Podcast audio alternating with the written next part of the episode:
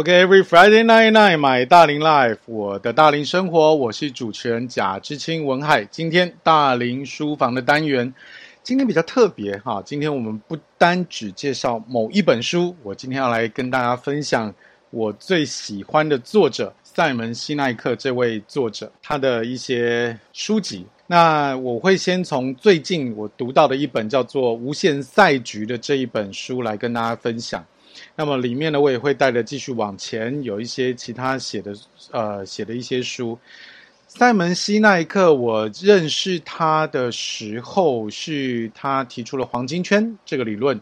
啊，就是从坏到 how 到坏啊，这个是在现在呃许许多多的沟通或者是气管顾问都会用到的这个概念啊，因为你要找到你的坏。那他的呃，我读到他的第一本书就是 Start with Your Why，找到你的为什么。那后面他有一本比较工作坊类型的书，叫做 Find Your Why，就是呃，就是一个比较手册。那么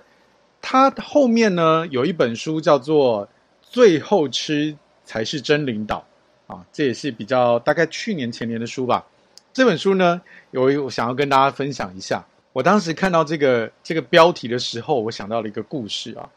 在我在当兵的时候，我在某宪兵指挥部。那在那个时候呢，因为指挥部嘛，所以这个服役的这个餐点上面就会比起一般的呃基层连队会好一点。那我们吃饭的方式呢，就很像大家在自助餐店的那个做法，就是啊、那个厨房的。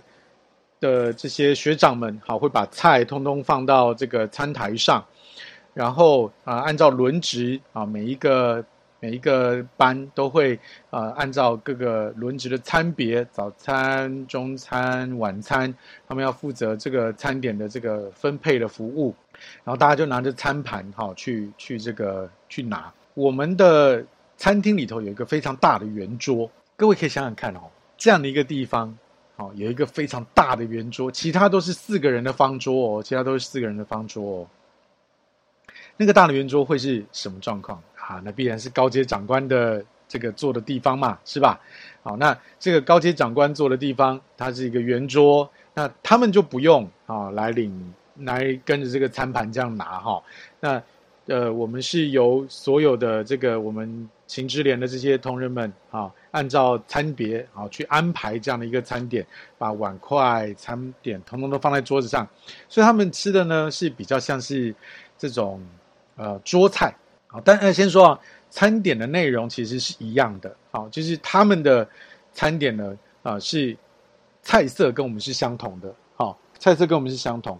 那只是呢，他们可能是用小锅煮的啊，我们可能是用大锅煮的。那为什么用小锅煮呢？因为长官可能有一些这个要求。那这个要求是啊，毕竟高阶长官吧，有的人可能这个对于盐啊、油啊，这个不太能够像一般年轻的 啊这些阿兵哥们吃的这么重哈，所以他有一些这个调整。我这个我也能够接受了哈。好，就是呃这样子的一个吃法。好，那那其实我在这个服役的接近两年的当中呢，我也觉得这个没有什么哈，反正长官嘛就是这样子。那以前在呃这个训练训练中心的时候，其实长官们也是这样啊，长官们是呃坐在前面一个横排，那只是他们吃的东西也是跟我们差不多啊，都一样，坐的地方不同啊。我觉得我觉得这个分别是有必要的哈。直到有一次呢，我因为啊公差，我认识了另外一个指挥部的同梯。那我就问说，哎，那你们吃饭怎么个吃法？那他们就说，哦，我们吃饭是这样哦，我们我们没有大圆桌，哎，哎，我就觉得也很奇怪，因为我一直以为都是有大圆桌的哈。那他就讲到说，他们呢，指挥官少将哦，他们的指挥官是少将哦，他们的指挥官会在所有的人排队连点那个拿菜的最后一个，他他会站在那里。啊，那他不是在那边去督导大家，他是拿着餐盘跟着大家一起排队。我说啊，那这什么意思？哦，然后他就说，这位少将，这位指挥官，他就有跟所有的的秦之莲的人啊讲，你伙房给我好好办，不要给我量不够，因为我会站在最后一个。那他怎么去抓，确定大家都有吃到呢？因为他站在最后一个，如果轮到他没有东西了，那就表示前面可能有弟兄吃没有吃到东西，因为连他都没有嘛。那如果到他都还有东西，那他就有理由相信，哎，我们的整个呃指挥部的所有的弟兄们，当然还有女那个女女性的军事官，哈，这些这些啊军、那个弟兄姐妹们，好像要这样称呼，好，这个都都是有有拿到足量的，好这种饮食的这样，至少一轮这样子，哈，所以就是这个故事引起了我当时非常大的一个怎么讲冲击。长官有没有？就是他所谓没有大圆桌，倒不是没有那张桌子，而是他们的吃饭的方法不一样。好，吃饭方法不一样，就是他们还是有那张桌子，但因为有的时候有一些长官视导嘛，哈，比如说就是因为他们那个指挥部更接近经济要地，哈，所以会有一些更高阶的呃中央级的长官会来，那他们。就不太可能跟大家一起排队嘛，哈，所以为了要招待这些长官们，所以还是有那张桌子。但是呢，他们的军他们的吃饭方法是这样，好，诶，那就非常符合这本书叫做《最后吃才是真领导》啊，这本书的书名啊，所以我对于这个呃书上面的这个印象是这样的一个联动哈，也因此引起了我的注意。那加上他是一个塞门西奈克所写，是我一个非常喜欢的这位呃作家。那他在这个里面呢，最后吃才是真领导的这本书里面，他有访问了非常多军事将领，很有趣哦。就是他，我不太知道他的背景是什么，但是他在无限赛局以及呃最后是才是真领导，呃，甚至我不知道有没有 Start with Your Why，就是在前面这几本书里面有非常非常多的现役或退役的军官有跟他合作过。啊、这个合作可能是来自于，不管是他有因为有去培训这些高阶将领，或者是啊、访问这些啊、这个曾经是啊、这个美军的嗯弟兄们，所以他在当中有提了非常非常多战争战场上的一些案例，像最后吃才是真领导里面他就提到了哈，就是以人为为本的这个领导这个安全圈，而这个安全圈。就是来自于美国的美军，他们在阿富汗执行任务的一个概念。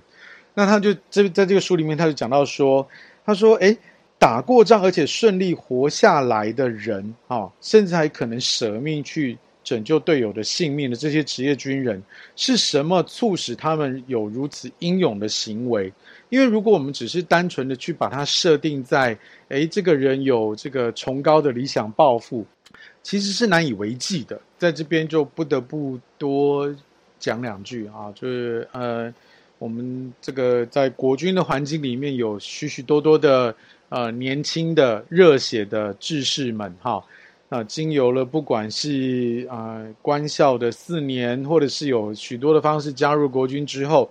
然后最后呢，他灰心失志的选择了离开，呃，他曾经想要。改变了这个环境，呃，我记得我以前教会有位弟兄啊，那他现在已经过世了，他就提到说他在二十几岁从官校离开的时候，好，他那个时候他在走出官校校门的时候，他跟所有人讲说，他说我们要来改变陆军，在随着年岁的过去之后呢，他们这群老同学聚在一起，他说啊，二十多年过去了。陆军依然是陆军，OK，所以呃，可想而知哈，他们的内心当中的一些这个失落感，好，失落感。那么，在全世界目前啊，参与战争、实际实物参与战争最多的这个部队哈，美军，呃，我并不是一个好战分子啊，我也不不鼓励战争，但是呢，美军确实是。全世界目前啊、因为实战经验以及丰厚的国防预算，而让他们是军力最强大的一支部队。那他们在这个当中，除了军力的军力的壮盛之外，实战的经验跟很多之外，那这群人他们是什么样，能够在战场上有这么英勇的行为？那他们曾经啊，塞门西奈克曾经访问了一位啊、叫做 Mike 啊、Mike Droley 的这位啊。军官，他有讲到说，他说呢，因为我相信我的队友会为我这么做，他也会为我这么做，所以我就愿意啊去舍身把我的弟兄带出来。这个就是安全圈的核心概念，我们彼此互相信任，信任能够带来力量。我觉得信任这件事情确实是许多团队一开始很缺乏的。我觉得我这个信任有包含很多层面哈，就是说，呃，首先第一个是一群人组在一起的时候，当然我们在一般的工商环境里面不太会呃去担心说啊，呃，我会把性命丢掉，确实如此。可是呢，我们在呃平常的生活当中，仍然会有一些觉得不安全的地方。举例，如果我们在一个工作上面，会因为我的工作绩效表现不佳，而让我失去工作，而让我的家庭失去收入的来源，你觉得这是不是一个安全感很重要的因素？那么，因此，如果我没有办法去相信我的队友，相信我的同事的时候，我就会很努力的去捍卫我的这一份饭碗，因此呢，就会开始有推卸责任，开始有，我不见得说互相陷害这么严重了哈，但是至少推卸责任这件事情就会发生，至少呃固步自封这件事情就会发生，至少墨守成规这件事情就会发生，使得整个组织没有办法继续的往前前进。因为在这个里面，我对于整个同事、对于组织、对于上司无法信任，因为我在这个里面，如果我的表现不好，我可能会丢掉工作，会让我的家庭产生危险，所以没有信任感是一件很麻烦的事情。那我自己在带体验教育的时候，我觉得我对于信任感的这个解读是这样子，就是它不见得会害我。尤其现在工商社会嘛，你说你真的一个人能害害你是能害到什么程度？可是如果说我们在这个团队当中，我不确定对方是不是已经把所有该告诉我的事情都告诉我了，我不确定对方是不是把我告诉他的所有的东西都能够如实的转达出去，是不是我所讲的一切对方都不会笑我？是不是我所做的一切，对方都不会在后面批评我？光这一些事情，其实如果没有搞定，这个团队就是一个没有心理安全感的团队。而没有心理安全感的团队，绝对不可能去多做一些什么尝试，因为每个人都只想要顾着自己脚下的那一亩三分地。所以呢，没有办法前进，没有办法有任何新的尝试，因为新的尝试必然会带来牺牲，必然会带来损失啊。这个牺牲不是不是人命哈，可能是财务上的。好，那这些损失，这些这些牺牲，其实是如果在这个公司里面，他没有一个足够的安全圈，主管会因为这些事情而去责怪这些想要能够带来一些改变的人的时候，那么你这个团队是不会有凝凝聚力的。在书里面，赛门西奈克提到了一个例子。他说呢，斯巴达勇士他们对于安全圈的概念是：如果说你在战斗当中失去盾牌，你可以会被斯巴达人视为严重的罪行啊。因为有一位啊美国的历史小说家叫做 Steve 呃 Steven Pressfield，他说斯巴达人可以原谅在战斗战斗当中失去头盔或护胸甲的勇士，但是他们会惩罚丢弃盾牌的军人，剥夺他们的公民权。为什么呢？因为一个战士携带头盔和护胸甲是为了保护自己，但是他的盾牌是为了保护整排军队的安全。呃，如果各位有看过这个这个三百壮士斯巴达的呃那个。那部电影的话，你就会看到他们的他们的战术哈，他们的战术是这样的：是右手持刀，左手持盾，而你的这个盾牌是要保护你自己的左半边以及右边啊、你左边那个人的右大腿。好，所以他们是一个接一个连在一起的哈。那么因此呢，丢弃盾牌这件事情，除了你自己失去了保护的呃一个屏障之外，也会让你的队友。失去保护的屏障，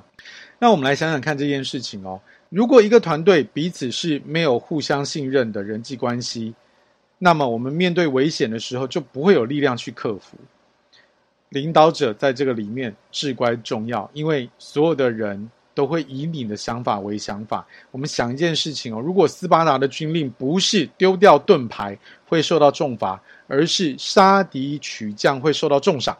好，这是两个概念哦，一个是比较消极性的，一个是比较积极性的哦。那么现在现在的社会当中都会讲啊，我们要积极性的，我们要去杀敌取将，然后这样我们可以得到奖赏。可是在此同时，我们杀敌取将，是不是就会有开始有人愿意往前冲锋？但是在斯巴达的这个呃战术战法里面，有人往前冲的同时，就有人失去了。他右手边的这个盾牌的屏障，那么我们的团队自然就不会有那么强的凝聚力，团队当中也会产生竞争啊，因为个人英雄主义会发生，保护队友都不再是优先的事项，甚至是如果我们军令如果改到不杀到敌将就会受到重罚的话，那么军队内部会有多大的混乱、猜忌、怀疑跟扯后腿的事件发生，这就是安全圈。今天要来跟大家分享的是赛门西奈克，我最欣赏、最喜欢的一位作者。下一趴回来，我们再聊其他的部分。马上回来。I like it, I love it, I want some more of it. Every Friday night night, my 大龄 life，我的大龄生活。今天大龄书房的单元介绍的是赛门西奈克，这位我非常喜欢的一位作者。他在最近的这两本书《最后吃才是真领导》还有《无限赛局》里面，我从阅读的这个当中，我读到了一个感觉，就是他对于现代的工商社会有一个很深切的反思。怎么说呢？就是因为现在呃，我们的工商的环境已经有开始有千禧世代进到我们的职场环境里面，也就是大概两千年左右的这群朋友们，那他们在思维上面跟现在的这个环境已经差非常的多，再加上因为科技的演进以及许许多多的变化，使得呃使得我们在经营的环境上面变化剧烈到一个你很难想象，全球化、气候暖化，甚至是战争啊，就这这一阵子，我们就是从呃欧洲那一边一直到甚至亚洲这边，都有许多已经感觉上啊这个极为。引人注目，甚至是跟我们关系很近的战呃这种军事冲突的可能性发生，甚至是已经发生。因此在，呃经营的环境上面，它的联动性变得更大，使得许多的企业他们的经营的模式开始改变。在过往我们呃常常提到的这种终身雇佣啊，或是序列年工制这种，呃以前我在学啊气管的时候，这些被提到这些概念。早就已经被打破，打破的原因是因为这些企业已经没有办法去支撑到这么稳固，它已经是一种呃，像像美国的 NYSE 他们在那里面曾经列入啊列入美国指数的这些公司当中，有许许多多的曾经的老企业已经都被踢出去了，甚至像奇异电器啊这种呃很老牌很老牌的企业都都必须要被呃。踢出这个指数成分股，为什么？因为啊、变化太大太快，然后再加上就是以前我们这种大型的企业啊、是里面人很多，然后呃生产很多产品，这种大量需求的那个时代已经过了，使得经营的环境不一样。在这个过程里面，每一个企业开始去思考要做一些调整，这是必然的。可是有一些调整的方法会使得。啊，反而使得我们一些员工的生活受到影响。举例最容易想到的就是裁员，在很多的呃公司，他们的执行长一上来就会啊开始要去做一些财务上的调整，而其中一个动作最大的都是裁员。但是很好玩，我们在罗伯特清崎的那本书里面，他们就写到说，当裁员发生的时候，其实股价反而上涨。啊，不觉得有趣吗？就是。一家企业如果它是被弄到需要裁员，照理来讲，它经营应该是不好的。可是它在裁员这个一旦宣布了之后，反而它的股价会上涨。这件事情在呃 Simon Sinek 的的书里面，其实至少在最后这在这两本当中有一再的提到，就是华尔街他们的概念跟真正我们要经营、用心经营企业的这样的一个概念真的不太一样。它里面提到一个例子，有个叫 CVS 的这家这一家呃连锁店，它连这个连锁店它其实是个药房，它在呃这个使命宣言上面，它它期待的是能够啊、提供更健康的服务给所有的人。诶，可是好玩咯。它原来在这个呃 CVS 里面，它是有卖烟的哦，好玩了吧？一家药房连锁药局，它是想要哦能够呃提供给人们最健康的服务，但是它里面却有卖卖香烟。那么因此呢，他们在呃这这家这一家连锁药局 CVS，他在思考到这件事情之后，他做了一个很重要的决定。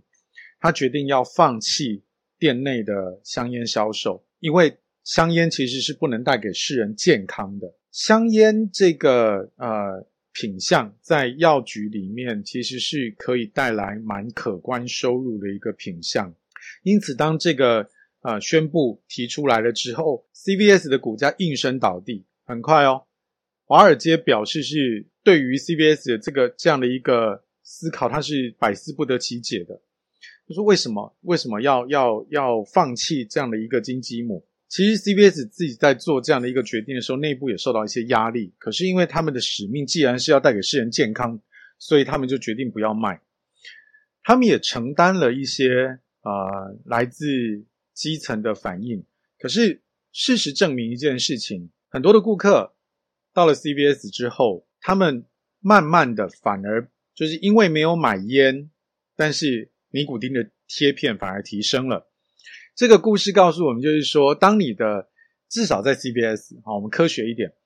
至少在 C B S 的这个这个店里头，原来如果他们这些客人来，他会顺便买烟的，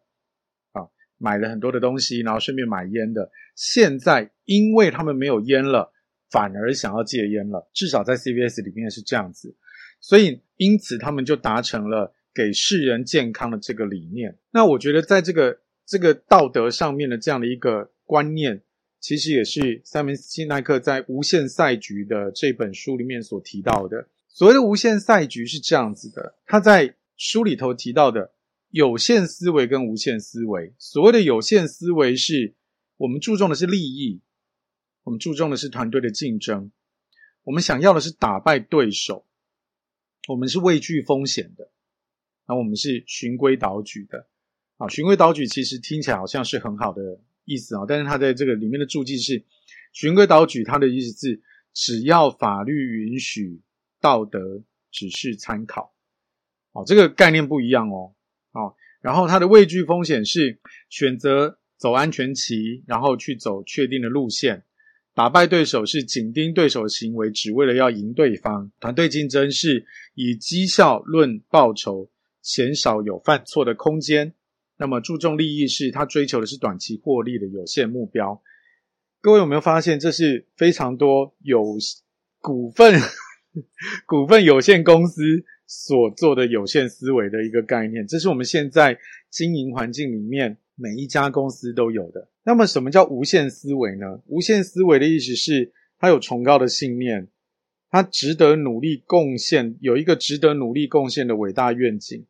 然后团队信任，他们彼此呢是表现当中，如果是有脆弱的，是彼此是可以接受的。彼此呢也是力求解决问题，然后敬畏对手，他会学习对手的长处，从内部提升自己，然后存亡应变，以信念为指引，懂得去颠覆旧有的表现。还有领导勇气，抵抗压力，去做出正确的选择。无限思维跟有限思维，在我的啊、呃、做 team building 的课程里面，我有一个最直接的感受是有关团队信任。而这个团队信任，除了我们在前面提到的安全圈这个概念之外，还有一个就是表现脆弱。我觉得脆弱这件事情上面，至少在华人，至少在华人的男性。都提到男儿有泪不轻弹，就是我们也大丈夫，好，就是那种概念，其实是一种框架，会使得许多的人不能够在团队当中去能够很自在的去表达他现在的需求，也因而让有非常多的人在团队当中，他不得不一直装、硬撑，然后连带的就是那种他不懂、他不会、他感到害怕的时候，他也得要撑着。虽然有一句话叫做“撑”，就是假装久了你就是真的，但是如果我们能够把很真实的想法，很真实的感受能够传达给我所有的团队的成员的时候，是不是我们就可以去减少那个摸索的时间？是不是我们就可以不用在那个浪费那个我们彼此要去猜说他到底会不会，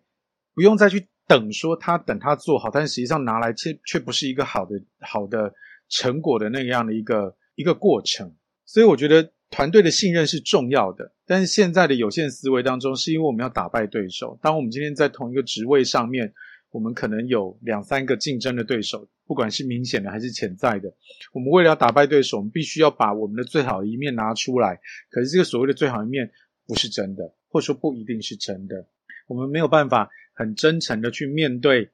我们现在的问题，我们没有办法很真诚的去思考，究竟我们的组织要往哪里去。当大家都是假的，那其实有什么东西会是真的？最后真的就会变成是所有的人都开始思考说啊，只要我能够养家活口就是真的。甚至就就像我们在当兵的时候那句话叫做“虾米东西给，退伍才是真的”，什么都是假的，只有退伍才是真的。当我们想要去打败对手的时候，我们就会无所不用其极的去攻击他。用任何任何的方法，而不是只有单纯的去提出最好的产品，不是只有单纯的去思考，诶，那我要怎么样能够对我的客户有更好的服务，而是想尽办法在呃市场上用一些比较抹黑的方式，啊，甚至比较负面的行销，啊，去争取消费者当中的新战略。在这个概念上面，我蛮想提选举的，啊，虽然台里头不太呃喜欢。不太希望我们提太多政治，啊、我们今天跳脱党派这件事情，从小到大啊，我们在台湾经历了许多大大小小的选举，而许多的时候，我们常常看到黑函、抹黑、攻击、负面的报道等等这一类的，这些东西都让我有一些很深的思考，就是从小我们的学习叫做选贤与能，也就是我们要选好人跟有能力的人。但是在现在的这些选战的竞争当中，常常是我不见得很闲，不见得很能，但是我只要设法让我的选民相信对方没有我贤能，我就会赢。它已经变成一种仇恨动员了。我觉得这是一件很可惜的事情。如果台湾的现状你觉得有一些值得改变的地方，那我们无妨试着从无限思维这件事情来看看。究竟目前的台湾的政局、台湾的经济环境、台湾的经营环境有没有什么值得改善的地方？如果我们一直只重视利益，我们就会变得非常的短视。我们只想要把钱赚下来，不去管啊，我们会对于环境造成多大的影响？不去管我们会对于同业造成多大的影响？我们只想要打败对手的话，是一件非常可怕的事情。只要法律允许，不违法。道德就只是参考，这件事情是极为可怕的。在无限思维里面，又有提到一个概念，叫做敬畏对手。如果我们今天有一个可敬的对手，其实是能够刺激我们不断向前的。我非常喜欢在行销界的一个案例，就是宾士跟 B N W。宾士在啊、呃、B N W 这个品牌周年庆的时候，他曾经写了一段话，就是恭喜你啊、就是呃祝贺你。啊！但是在没有你的前一百年，我非常的无聊。好，那我觉得他展现了一些幽默。那同一时间呢，啊，同一时间他把 BMW 提升到了一个可敬对手的地位的时候，他无形间也把自己的地位拉了起来。那么 BMW 其实也并没有把呃这个兵士视为一个啊、这种怎么讲要杀得你死我活的对手。反正他们对于自己的自信是存在的。他们就会不停的去呃学习对方啊，然后也因此而获得了提升。在这件事情上面，啊、无限赛局的书里面呃提到了呃这个福特的新任的执行长，那他一上任的时候就有啊、记者问他说，诶，请问执行长你开什么车？他说他开 Lexus。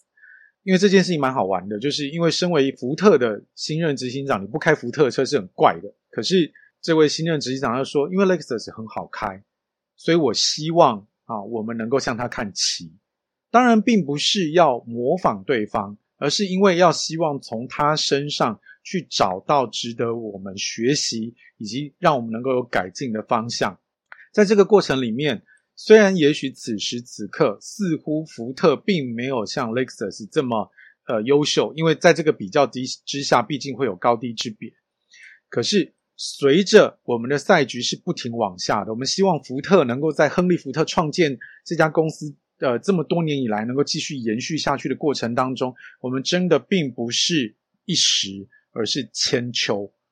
如果用华人的话来讲的话，因此他们就把整辆。Lexus 带回来之后，好好的研究了一下，究竟有些什么地方是福特可以去学习的。福特在这位执行长的手下，他们去做了一些改变，啊，适度的去做了一些调整。前任的执行长为了要财报好看，所以他买下了 Volvo，买下了 Jaguar 跟 Len 呃 Land Rover。那原本的目的是希望能够接触到更多不同阶层的车主，但是实际上他们发现并没有办法，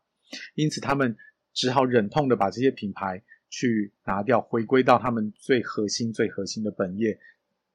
这是福特的做法。下一趴我们回来再继续分享赛门西奈克这位我最喜欢的作家。马上回来。OK，Every Friday night night，买大龄 Life，我的大龄生活，大龄书房的单元，介绍我最喜欢的作者 Simon Sinek。刚刚聊到了有关无限赛局的这样的一个概念，我觉得在赛门西奈克这位作者是他有非常深厚的人文关怀。我非常有印象的是，有一次他在演讲的过程当中，他提到了有关千禧世代。他说有一次他在外地讲课，他在呃某一家饭店碰到了一位咖啡师，啊，咖啡师的名字叫做诺亚。他就发现说，诶，诺亚的这个服务的态度非常非常的好啊，让人觉得宾至如归。然后于是呢，他就很好奇的问说，诶，诺亚，你在这边工作怎么这么好？是什么让你啊这么投入？然后诺亚就说，他说我在这边是因为我的主这边的所有的主管们会不时的来问我需要什么帮忙，而且不是我的直属上司而已，是所有的，他们每一个人都会来关心我今天过得怎么样啊，然后。在工作上需不需要帮忙？所以听得出来，这呃诺亚的描述当中，这个主这一些地方的主管呢，他们来并不是单纯的嘘寒问暖，而是很有明确目标的，就是询问他在工作上面需不需要什么帮助，有没有什么能够让他做得更好的地方。诺亚讲到了另外一个故事，他说他其实也有在另外一家饭店同样来做咖啡师的角色，可是，在那家饭店里面。那边的主管们每天都会来盯他做错了些什么，所以他在那里会想着就是啊，我赶快做完，赶快下班，时间过得好慢。同样的一个人做同样的一个工作，在不同样的地方，主管们的对他的态度的不同，使得他有了不一样的工作表现。我在自己的职涯里面，我也看到这些事情，有很多大型的企业对于员工。当然啦，因为大嘛，所以就是林子大了，什么鸟都有，会使得他们不得不采取采取一些比较制式性的这种做法。然后，因为制式性的做法，让主管们必须要用一些很制式的方式去评价这个员工。而在这个评价的过程当中，嗯，我不觉得，我不觉得单纯是因为华人的关系啊，因为毕竟我们从小养成的过程里面就是这样。我们可以回想一下，我们从小在考试的时候，总会拿着这个考卷回家的时候，老师啊，或者是爸妈就会问我说：“你哪里做错了？”会问的是做错的地方，而不是去询问看看你有做对了多少。同样的一张考卷，不同的观点，也有人呛过我这些事啊，甚至是我爸啊，他就说：“啊，你们就是喜欢听好听的话，不是真的不是单纯的好听的话而已。”就像我我们在。之前曾经分享过的，就是骂人是一种能力啊，而不是一种权利。就是你骂人可以啊，但是你要你要掌握到那个技巧。如果你只会从一个人的生活当中，所有的成果当中去挑错。是，也许你会让他记得错的地方，但是他会不愿意继续跟你接近，因为他来永远都是一些非常严肃、会非常不舒服的对话，所以会让这个人不愿意把他的真心的想法告诉你，不愿意继续跟你接近。在家里，有的时候你不得不啦，因为毕竟同住一个屋檐下，你就是会碰得到啊，甚至这个人就是你的父母，甚至这个人就是你的呃比较呃长辈亲戚，你没办法，但你就会开始躲，会开始冷落，会甚至是会减少回家，不就是这个样子吗？那如果说我们今天先看对的地方，因为有的时候，如果今天一个人做对了，在成绩上他有好的表现，但是他实际上是猜的呢？那他是真的会了吗？其实也不尽然啊。从教练的这个角度里面，我们会啊、一直去提醒自己，也提醒所有的来访者：你绝对有足够的能力、人脉跟资源去解决你所有的问题，甚至你已经有过解决的经验，只是你忘记了，只是你不知道。当我们用这样的一个概念来面对我们的下属、我们的子女，那么他们其实在跟我们对谈的过程当中。他会感觉得到的事情是，跟我们的对谈会让彼此都提升。我觉得这个状况很少有人不喜欢，因为当我们今天做对了，我们来看看我们做对了哪些地方非常的好，不是只有赞成，不是只有赞同而已，不是只有说啊你好棒棒，不是这么简单而已，而是可以去细究说，诶，这一题为什么你会？是什么让你做对了？你在考试之前，你做了些什么事情，可以让你把这些题目做对了？我们回顾他做对的地方，把那一些啊、在你的呃部署或是子女，其实他在无意间所做对的事情啊、那那些经验可以萃取出来，协助他能够拥有更模块化的这些经验。那么未来他在面对考试的时候，他就知道说，哦，这些这些做法曾经有效，而且我做过。所以我现在照着做，应该不会有什么问题。我上次有得到很好的结果。之后我们再来看错的地方。错的地方就是，诶，我们这一题目当时我们在想些什么？是什么让我们做错了？是什么让我们没有把这个题目写对？有可能是单纯填错格子，有有可能只是检查粗心，有可能只是计算错误而已。那么在这样的状况底下，这个人是能够逐一的成长。而这些概念，其实在哪里也出现过。美军，美军也做，他们有一个叫做 AAR，叫做任务归寻，啊，就术语叫做任务归寻，啊，这个英文的话就叫 After Action Review。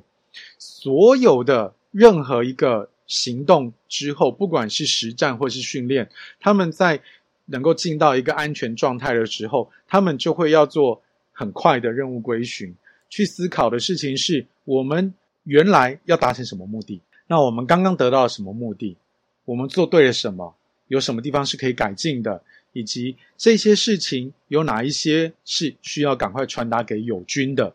以及让我们自己都能够记得的。AR 这个概念呢，如果最近各位有啊，尤其大龄朋友们啊，最近经典的怀旧电影《Top Gun Maverick》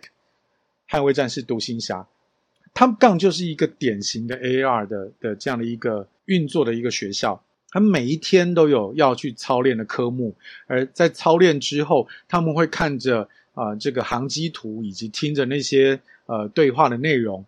啊，去让每一位学员都能够重新的回顾到当下，当时你做对了什么，当时你做错了什么，让每一个人都能够精进，而这也是刻意练习的基础啊。记不记得在啊，我就一下爆雷啊，在那个。那个 Top Gun 的那个备勤室里面啊，他们就盯着一个荧幕，然后看着 Top Gun 自己把呃这个 Maverick 啊，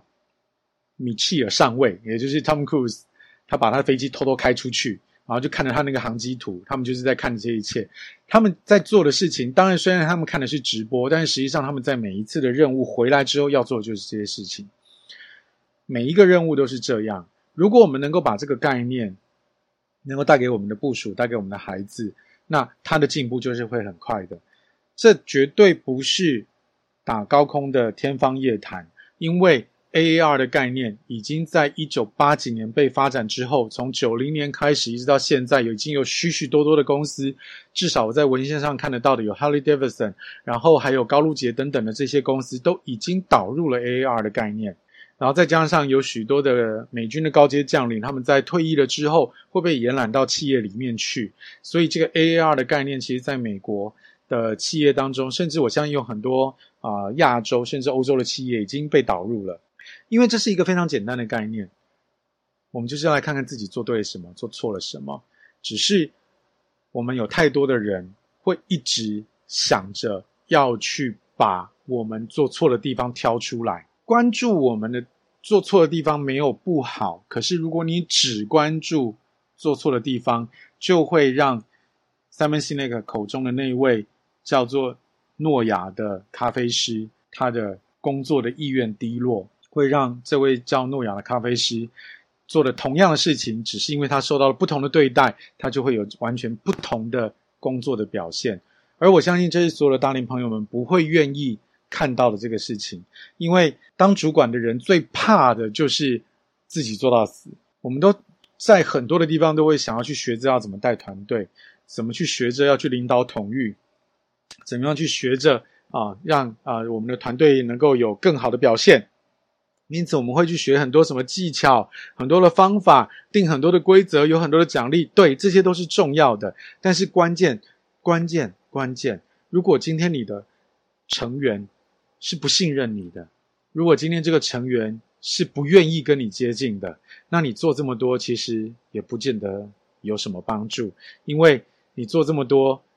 他并不买单，那他并没有。跟你至少在同一个那个船上面，心跟你站在一起的时候，你觉得你的成效会好吗？OK，所以我从 Simon Sinek 的许许多多的，不管是在呃演讲或者是他的作品当中，我一直在看到的是他对人的关怀。那我也啊、呃、感觉到这个是现代的社会当中必须要开始做的一个转化，因为在以前的时代。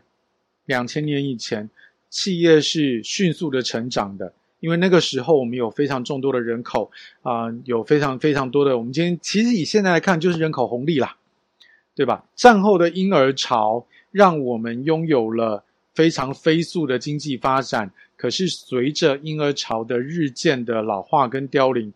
我们对于资源、对于产品这些需求啊、服务的这些需求会慢慢慢慢的。移转会，甚至是会慢慢慢慢的减少，也使得我们的企业开始进到了一个不得不面临转型的状态。而在这个状况底下，我自己的看见是，随着知识的普及，随着教育的普及，新世代对于啊、这一些人际交流的一些看法跟习惯，跟我们已经开始不一样了。少子化让他们没有那么多。兄弟姐妹也让他们在学校里面没有那么多同学可以相处的时候，使得他们跟人际相处的那些观念跟技巧要跟我们不一样了。在这个时候，我们能做的是什么？不要去要求他，因为他们的世代已经来了。他我们反而是，我觉得是我们大龄人反而是处在他们这个世代里面。如果期待他们要往我们的这个标准靠近，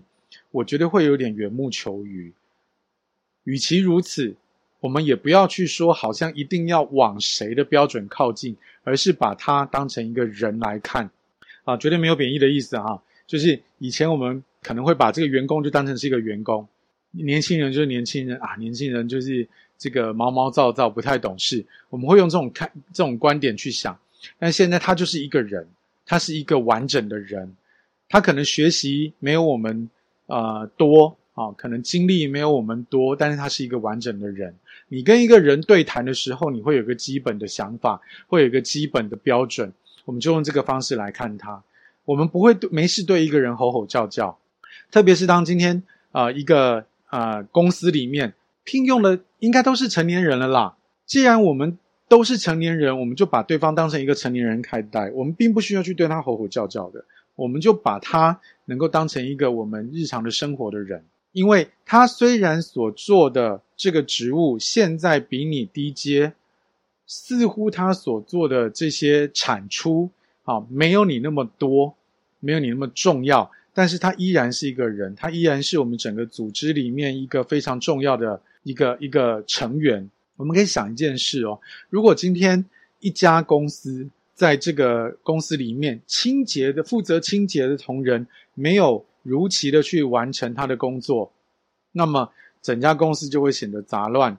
会显得啊，就是臭味冲天。那么大家的工作会顺畅吗？我觉得必然是不会的。那只是有人会觉得啊，清洁工而已啊，诶，不要忘了哦。啊，我们也在一些书上看到，在日本有一些清有有一位清洁工，他也是啊，能够能够啊做到，就是所有人都争相聘用他，因为他有他对于他的啊这个工作是投入的。我们很难让每一个人都能够主动的对自己的工作投入，很难。可是如果今天这个人他所做的一切，他是被认可的，他是被赞同的。那么他做了这件，他在对于这件事情，他自然而然就会投入，自然而然就会愿意多做。不相信吗？你回去如果有机会的话，可以试着，特别是家里有比较小的小朋友，你可以，你可以试着去鼓励啊、试着去对于他所做的那一件啊，你觉得他做得好的事情，多鼓励他。比方说啊，你你这个你自己用筷子吃饭吃得很好，相信我，他接下来应该啊就会很少用汤匙了。啊，也这件事情也不止不止对于小朋友有效，我们对于啊长辈也有效。我们可以回想一下，有的时候我们去到一些亲戚家里头，你只要让他知道，让长辈知道哈、你喜欢吃什么东西，啊，你只要跟他关系够好，大概你每次去到长辈家里面，桌上就会出现那个东西，而且会会多到会丰盛到让你吃不完。我觉得我从赛门西奈克的身上学到呃，有这个对人的关怀。那我不晓得他是不是一个很啊、很纯的这种所谓的 coaching 的这种教练，但是至少我从他的文字当中，我看见的事情是他非常的关心团队彼此的信任，他非常的关心每一个人在团队当中的安全感，他非常的在意每一个人能不能在这个当中因为安全感、因为信任而把自己的能量、自己的能力都能够展现出来。更重要的事情，他的有更高的眼界，他想要的并不是一个你死我活的有限思维，而是一个能够更加往上提升、一起进步的，在竞争当中都能够互相进步的那个社会，并不是一个打高空，真的不是，而是我们可以想想看，从宾士跟 B N W 这个典型的互相都是认为彼此都是可敬的对手的这样的一个案例当中。他的想法绝对是能够做得到的。我期待我们每一位大龄朋友在我们自己的生活当中，一直都拥有无限的思维，都能够让我们旁边的人在跟我们相处的时候感觉到安全，在我们在日常生活的跟其他人相处当中，我们都能够被别人信任，我们也能够信任别人，我们都能够把我们的啊生活用无限思维想象下去。不管你有没有小孩，就像啊。移山的愚公，他是子子孙孙代代永不呃，就是无穷无尽，就是一个无限的思维。而当把山移开了之后，不只是愚公一家，而同村的村民都能够获得非常好的康庄大道，能够跟世界接触。Every Friday night night my 大龄 life，我的大龄生活，我是贾志清文海，下个礼拜我们再见，拜拜。